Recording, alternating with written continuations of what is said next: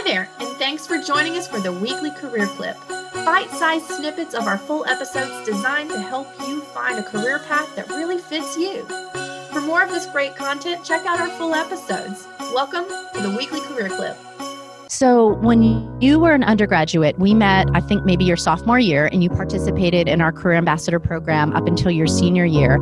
And why did you decide to do it? And what were some of the big takeaways that have really impacted your success in the work world? Yeah, so a really important value to me is just building community and relationships. Um, so I try to do that through a leadership perspective as much as possible in college. Um, we were just talking again about our Myers Briggs, and mine just perpetually is not organized. So, career development ambassadors was an excellent way for me to network with people, um, get in front of other students, and really just try to hone my own skills while, while helping other people. So, yeah, in the working world, I will say I just transferred into a customer facing role in Boston. So, this whole idea of relationship building, customer facing role is hand in hand. Uh, and I just had a review with my first manager up there, and she agreed uh, that was one of the strong points across the board, which was really affirming and just good to know that what I think I'm good at, I'm working to get better. And I think when you're reflecting back on that whole transition to the workforce, what were some of the things you learned when you were participating in this program as a leader? I think at the time we called it the launch presentations, and now they're called Pack Pros. So, I was giving her the update on all the changes we've made on campus.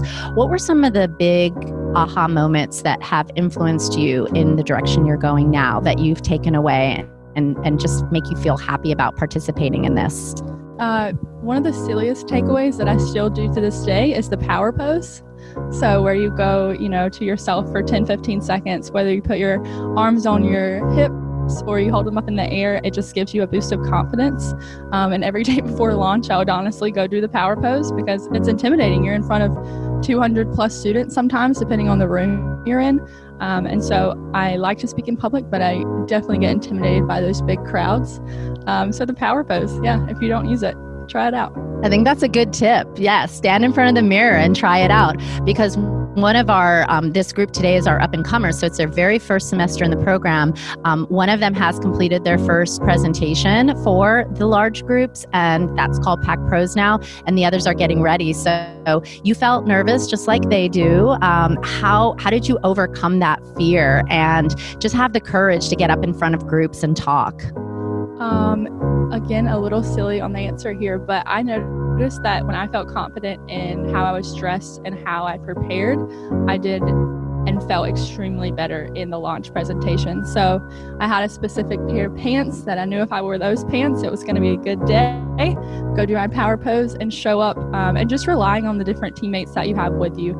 Uh, I think it was really helpful. We'd meet beforehand a couple of times just to go over, you know, who's strong on what, who wants to talk about certain topics, um, and just knowing you're not there by yourself. Everyone is a little bit nervous, and they're just there to learn. They're not there to judge you or see what you're up to.